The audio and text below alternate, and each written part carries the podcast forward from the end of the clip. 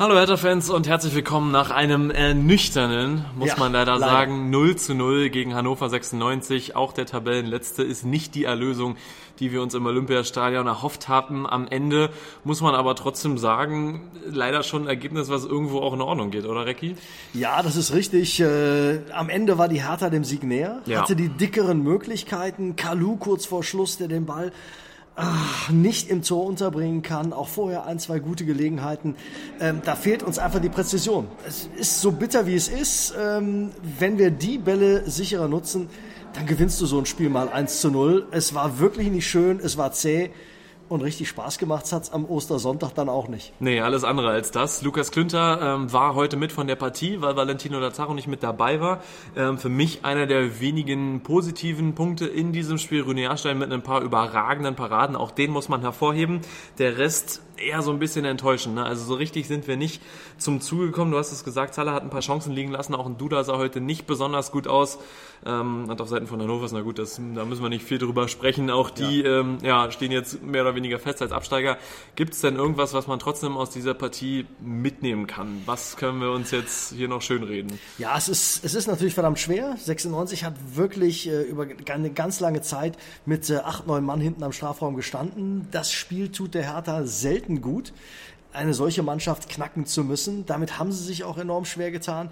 Erst in den letzten Minuten hat Hannover zumindest den Eindruck gemacht, als wollten sie mal nach vorne spielen. Ähm, und da fehlt dir dann einfach das Selbstvertrauen, wenn du so lange nicht getroffen hast, so lange keinen Dreier gemacht hast. So dieses Selbstvertrauen, die Selbstverständlichkeit, die war heute einfach nicht da.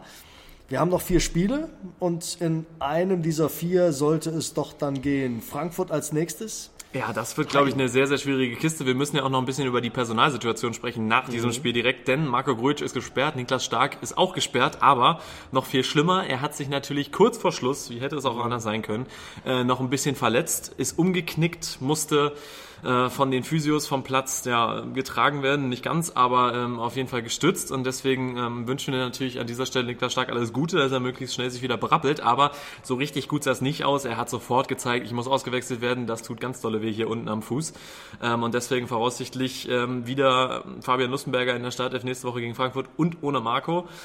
Ja, ganz optimistisch kann einem das eigentlich nicht stimmen, oder? Nee, das stimmt. Das Einzige, was man hofft, ist bei Frankfurt, dass die schon an die Europa League denken. Die spielen den Donnerstag darauf dann bei äh, Chelsea. Vielleicht äh, kann uns das ein bisschen was nutzen. Danach Heimspiel gegen den VfB Stuttgart. Aber das war heute halt so eins, ne, gegen den letzten, der acht Spiele hintereinander nicht gewonnen hat. Da gehen viele ins Stadion und sagen, wenn heute nicht, gegen wen denn dann?